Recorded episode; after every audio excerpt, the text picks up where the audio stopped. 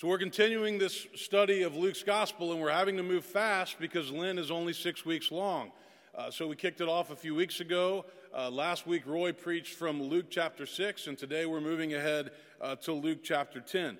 In Matthew's gospel, uh, Matthew 5, 6, and 7, we find what we call the Sermon on the Mount. In Luke's gospel, we find a condensed version of that in chapter 6 called the Sermon on the Plain. It's much shorter, it's a little bit different. The wording is not uh, the same, but it's very similar. But in the Sermon on the Plain, Jesus says this Love your enemies, do good to those who hate you, bless those who curse you, pray for those who abuse you.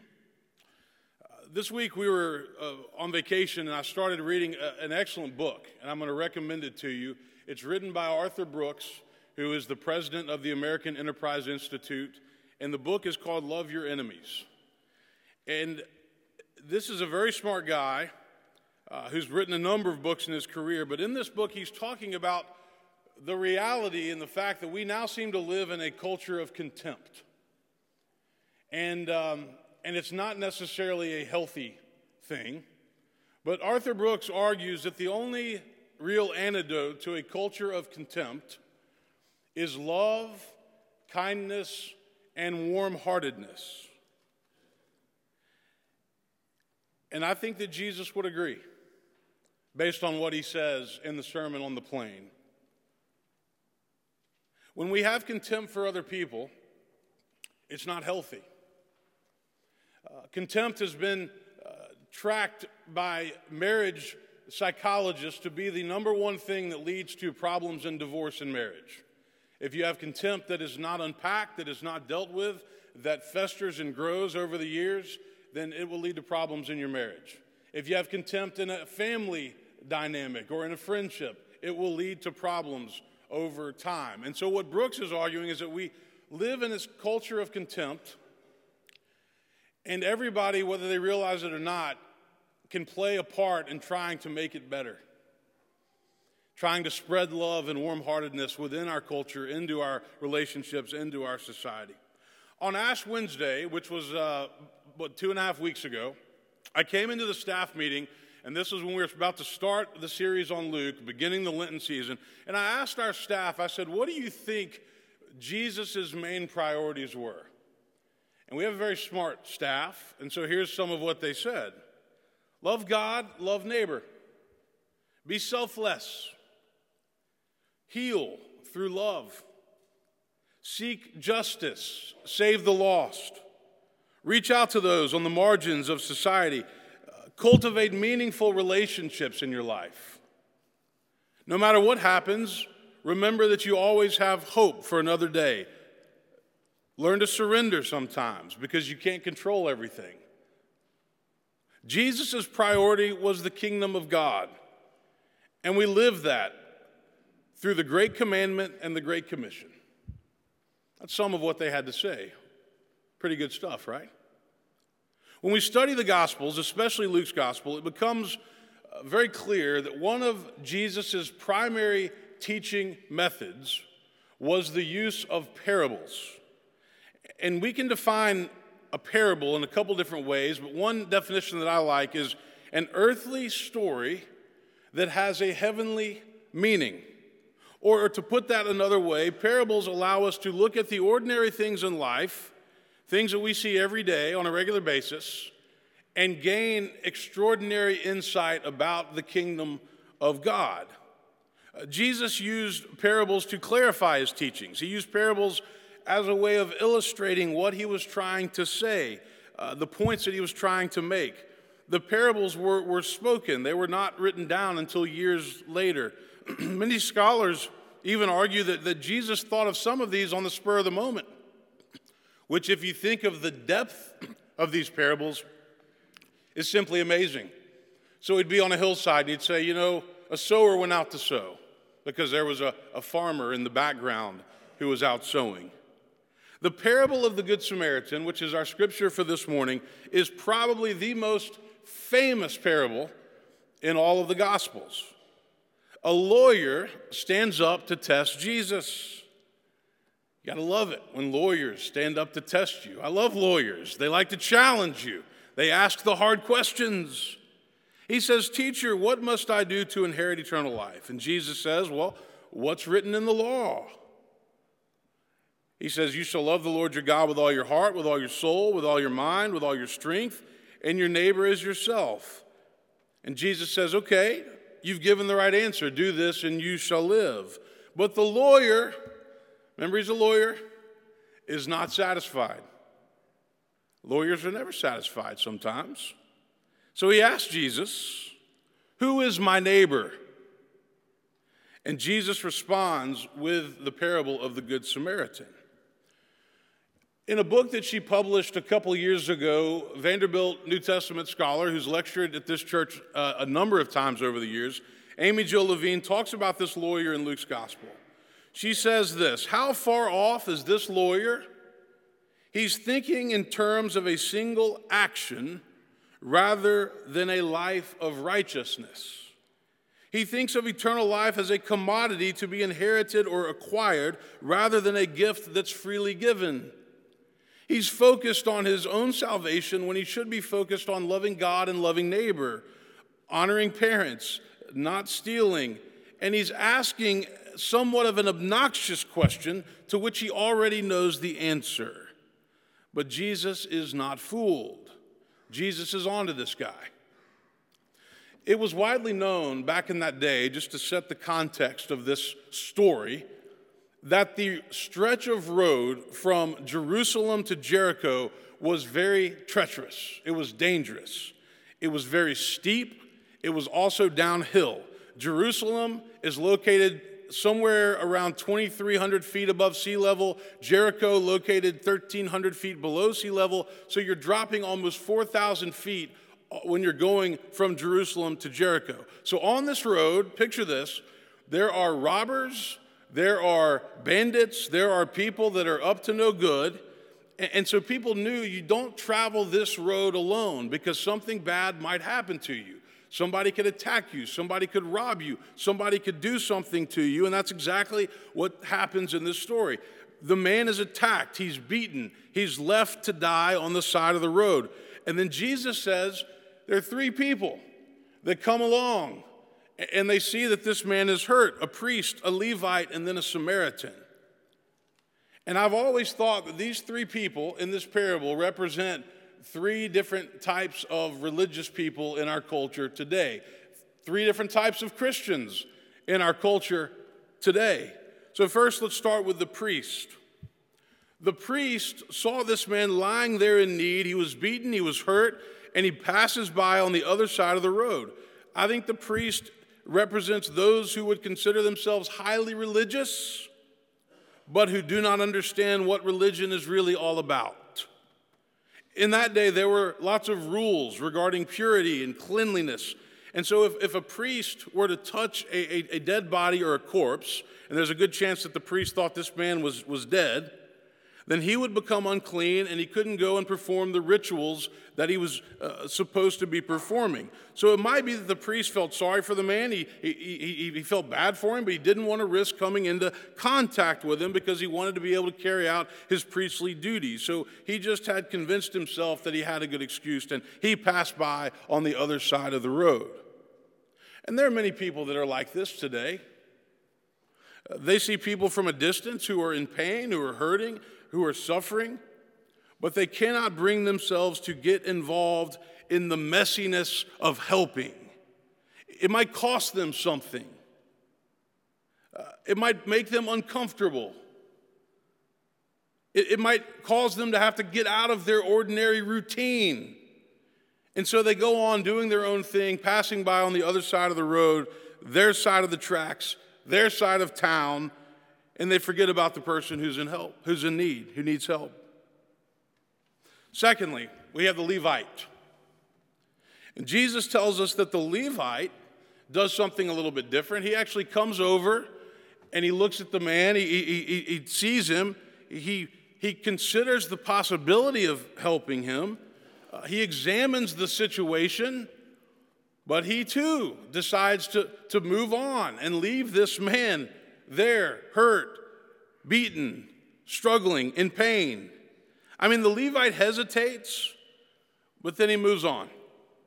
Now, there might be an explanation for this. It was uh, common knowledge in that day. L- listen to this uh, part of the story. Sometimes on that stretch of road back in that day, decoys would be planted. And somebody would pretend that they had been beaten or robbed, and they would be laying down. And then when somebody would stop to help, other people would run out and attack the people that had stopped to help. And so maybe this is what the Levite was thinking about. If I help this person, I'm by myself, then maybe I too will end up like that person. And I've said this many times before, but it's very frustrating. But the decoys and the fakes in the world have ruined benevolent assistance for a lot of good people that are in need. It seems like there, there are a lot of people that are out to game the system, and people have a hard time trying to decide for themselves if this is a person who is in genuine need or somebody who is just putting on a front to, to, to make money. And I think it's unfortunate because there are people out there that are hurting and, and in need, and sometimes we can become so jaded because we've been lied to or ripped off that we don't stop to help them. And I don't know about you, but that makes me a little bit angry and frustrated. A few years ago, uh, probably been five or six years ago now, when we were living in the parsonage right here behind the church, one night I, I, I took the, the trash. We, we would just throw our trash in the, in the church dumpster. It was actually closer than rolling a can all the way out to the street. So I was taking the trash out, and um, it was like 8.30 at night, and a big old pickup truck, diesel, pulls through the back of the church parking lot, and this guy rolls down his window, and he goes, hey, man, any way you can help me get back to uh, Williamson County? I've got 47 cents, and I'm almost out of gas. Now, ironically, that same week, six years ago, I was preaching on this text. and I sat there. First of all, I thought to myself, you got to be kidding me. And I reached into my pocket. It was just the two of us out there, right? It was dark. We, we, don't, we didn't have the lighting that we just got this year. And I reached in, I, I got a $5 bill, and I gave it to the guy, and I said, Here you go, man. And he said, Thank you. And he, and he, and he, and he sped off. But don't you think that I wondered what he did with the money? Don't you think I wondered if he really had 47 cents to his name? We all do. I think the Levite in this parable represents those who are fully aware of those who are in need, who might even come and check out the situation, but ultimately they don't do anything to help. The Levite represents those who are fearful or afraid of what might happen if they stop to help. Just like the priests, they don't want to be bothered. They, they, they don't want to be put out or, or inconvenienced. They, they might be curious as to what happened, but in the end, they are unwilling to do anything about it, and they simply go on, move on with their own lives. But then Jesus tells us about the Samaritan. And in that day, Samaritans and Jews did not have the best relationship. There was contempt there between the two groups. They were estranged. The quarrel and separation between the two had lasted for many, many years. And so, oftentimes in that day, if a Jewish man did not keep the ceremonial laws, and he would be branded or called a Samaritan, which was a derogatory term. And so, most likely, the, the third man traveling down the road ha- had been branded as such. He was called a Samaritan. He did not keep with the ceremonial law of the day. He was therefore viewed with great suspicion and great mistrust. He was unorthodox. He wasn't like the other two, but he was the one who actually stopped to help. He was the one who cared enough to do something about the situation. Luke tells us that the man was moved with pity. Not only did he stop, but he bandaged up the wounds. He put the man on an animal. He took him to an inn in a town nearby, and he took care of him. And then the next day, what did he do? He gave the innkeeper some money, and he said, Here, please take care of him. If you spend more money than this, and I will repay you. So Jesus asked the lawyer, Which of these three was a neighbor to the man who fell into the hands of robbers? And the man said, The one who showed him mercy. To which Jesus adds, then go and do likewise. So, what do we take away from the parable of the Good Samaritan? You know, something that's really interesting about the parables is just when you think you've got all the lessons that there are to learn from the parables, there's a new one that will jump out at you. One takeaway is this Jesus answers once and for all who is our neighbor. Our neighbor is anyone who needs help. And there's a lot of people in this world, there's a lot of people in this town, there's a lot of people in this church, sanctuary this morning, who need help. And sometimes it's overwhelming. So we all must do our part. There are numerous philanthropic opportunities in this town. I mean, is anybody else amazed at that sometimes? You can be at a, an event and you don't even know what it's supporting. You find out when you're there, and it's like, man, this town is generous. But even that can become overwhelming. But we're called to help our neighbor, and our neighbor is anyone who is in need. Secondly, another takeaway from this parable is that we can learn that real pity and real compassion in life should move us to action and to actually do something for others and not just feel sorry about them. Both the priest and the Levite felt sorry for the man who was in the ditch. And, and, feeling sorry for somebody is always the beginning. Having empathy, having compassion, uh, that, that's where it starts, but that's not where it stops. So, in this church, we can feel sorry for people who don't know where their next meal is going to come from, or you can go uh, over to the new home of the Nashville Food Project and you can volunteer to cook or go out on the trucks. You can feel sorry for those who can't afford a house, or you can go and work on the habitat build that we just had a few weeks ago. We can feel sorry for kids that go to schools that are underfunded, eh, where budgets are being cut, or you can go and be a reading buddy at Fall Hamilton, our partner school right over by the fairgrounds, be a lunch partner.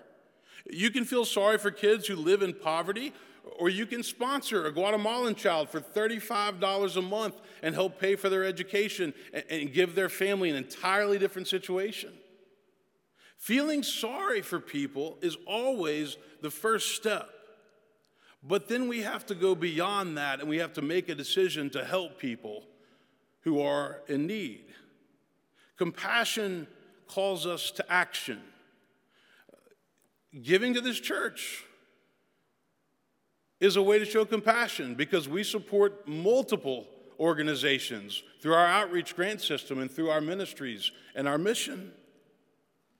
A third takeaway for me from this parable is that we must be willing to help other people in life, even if they don't thank us, and even if it means putting ourselves to some risk.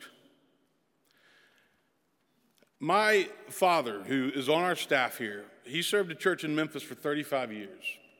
And I think I told this one time before, but in 35 years, it was in Midtown Memphis. If you're familiar with Memphis, the corner of Union and East Parkway all kinds of benevolent requests would come through Lindenwood Christian Church. And, and, and my, my dad, like most ministers, would, would try to do something to help. People passing through town, people needing gas, people needing a, a hotel, a hotel room. Um, and, and, and they would say, you know, when I get where I'm going, I'm going to repay you, I'm going to repay you. And he always said, no, don't repay me. All I want you to do all I want you to do is just write a thank you note to this church because they're the ones whose generosity makes this benevolence assistance possible. And in 35 years of ministry, do you know how many notes he got? Zero. On the benevolence front. But guess what? That's not why we help. We don't help to be recognized or to be thanked or to be uh, awarded or honored. That's not why we help. We help because it's the right thing to do. The last takeaway that I want to pitch this morning is this I want you to think about this parable, the Good Samaritan, but I want you to ask yourself this question What if you are the one in the ditch? What if you were the one who has been robbed and beaten and left for dead? What if you are the one who is lying there helpless, waiting for somebody, anybody to come along and help you out? How would you feel if people just passed by on the other side of the road? Martin Luther King Jr. actually preached on this text the night before he was shot in Memphis. And I, I believe his sermon was called uh, A View from the Ditch. But he argued that, that there are so many people, and even all of us ourselves are going to find times in life when we are in the ditch. And it may not be a, a ditch that we saw coming, it might be a, a, a suicide in the family, it might be a divorce, it might be some kind of an addiction. You name it. And if we're in the ditch, don't we want somebody to help? Don't we want somebody to stop and take care of us and give us assistance? It's hard out there trying to decide who's legit and who's not. I wrestle with that.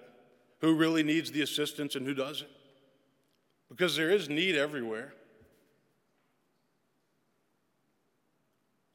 I'm going to close with a, a true story. Um, and every time I, I reflect upon the parable of the Good Samaritan, I think of this friend of mine uh, that this happened to. It happened 12, almost 12 years ago, right before I moved to Nashville, 2007. Um, it's a woman named Heather Fox. She was a member of our church uh, in Memphis. And uh, Heather Fox was a, a, a young, uh, a young woman. At the time, I believe she was probably in her early 30s. But she was going into Walgreens on Union Avenue in, uh, in Memphis.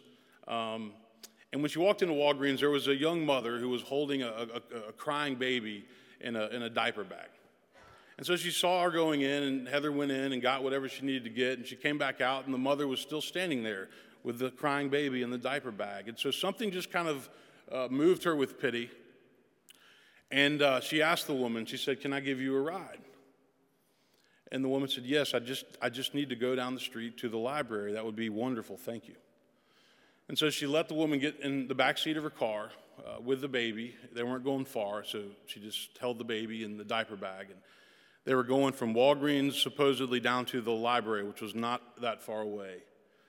And right before they got to the place where they were going to turn into the library, Heather looked in her rearview mirror and the woman pulled a pistol out of the diaper bag and told her to keep driving. And so she did. And she drove down closer to Midtown, actually not far from the church. And um, obviously, Heather was freaking out because she had tried to help somebody, and now she was being held at gunpoint. They got to an intersection, and Heather decided this is a bad deal and I need to try to make a run for it. So they pulled up at an intersection. She flung open her door and she jumped out of the car, just going to leave it in park. And the woman leaned up through the seats and shot her twice in the back. Got word of the story, went down to the med, which is where she had been. She had a couple of surgeries. Um, the bullets were really close to vital organs, but she survived. And so the next uh, morning, I was down there visiting her, and I felt horrible for her. It had been on the news. It was a, a big, kind of a big story, obviously. But I remember looking at her and, and, and just asking her, I said, I said, Do you regret helping that woman? And she laid there with her bandages, and she looked up at me, and she said, No. It was the right thing to do. She looked like she needed help.